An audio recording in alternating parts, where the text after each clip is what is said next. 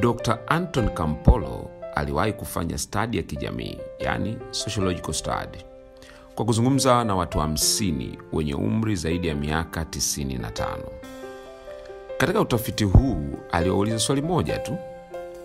Aliwauliza, kama ungepewa nafasi ya kuishi tena, je, ungefanya nini cha tofauti? Katika majibu waliotoa kuna majibu mawili ambayo yalitawala zaidi kwa kutolewa na watu wengi.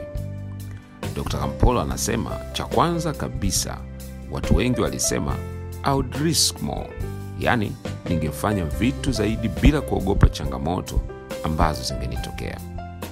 Wengi wao walisema pia waligundua wameshindwa kufanya mambo makubwa kwenye maisha yao kwa sababu ya uoga na hofu. Wengi wao walikiri kuwa waliwahi kuwa na mawazo mazuri ya biashara, ila waliogopa kuanza kufanya.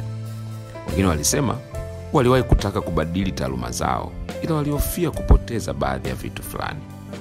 Wengine waliojiwa walisema kwamba waliwahi kutaka kuanza upya, ila waliogopa kuchekwa. Na wengine walitoa majibu wakasema waliwahi kutamani kufanya kitu kitakachowapa furaha, ila walijawa na hofu kuwa pengine hawataweza kitu hicho. Walichokuja kugundua ni kuwa maumivu walioyapata moyoni kwa kutofanya kilichokuwa ni sahihi yalikuwa ni makubwa sana kuliko hatari walizokuwa wanaziogopa. Swali la muhimu la kujiuliza hapa ni kwamba je, na wewe unaogopa kuriski?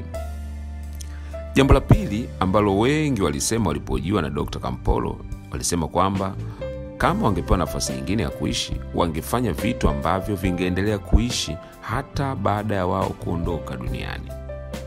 Wengi waligundua kwamba kuwa na furaha ya kweli haiko kwenye kujipatia wanachotaka tu, bali furaha ya kweli huwa katika kuacha alama ya kudumu duniani na kuiachia dunia kitu kizuri ambacho wataendelea kukifurahia baada hata ya wao kuondoka hapa duniani.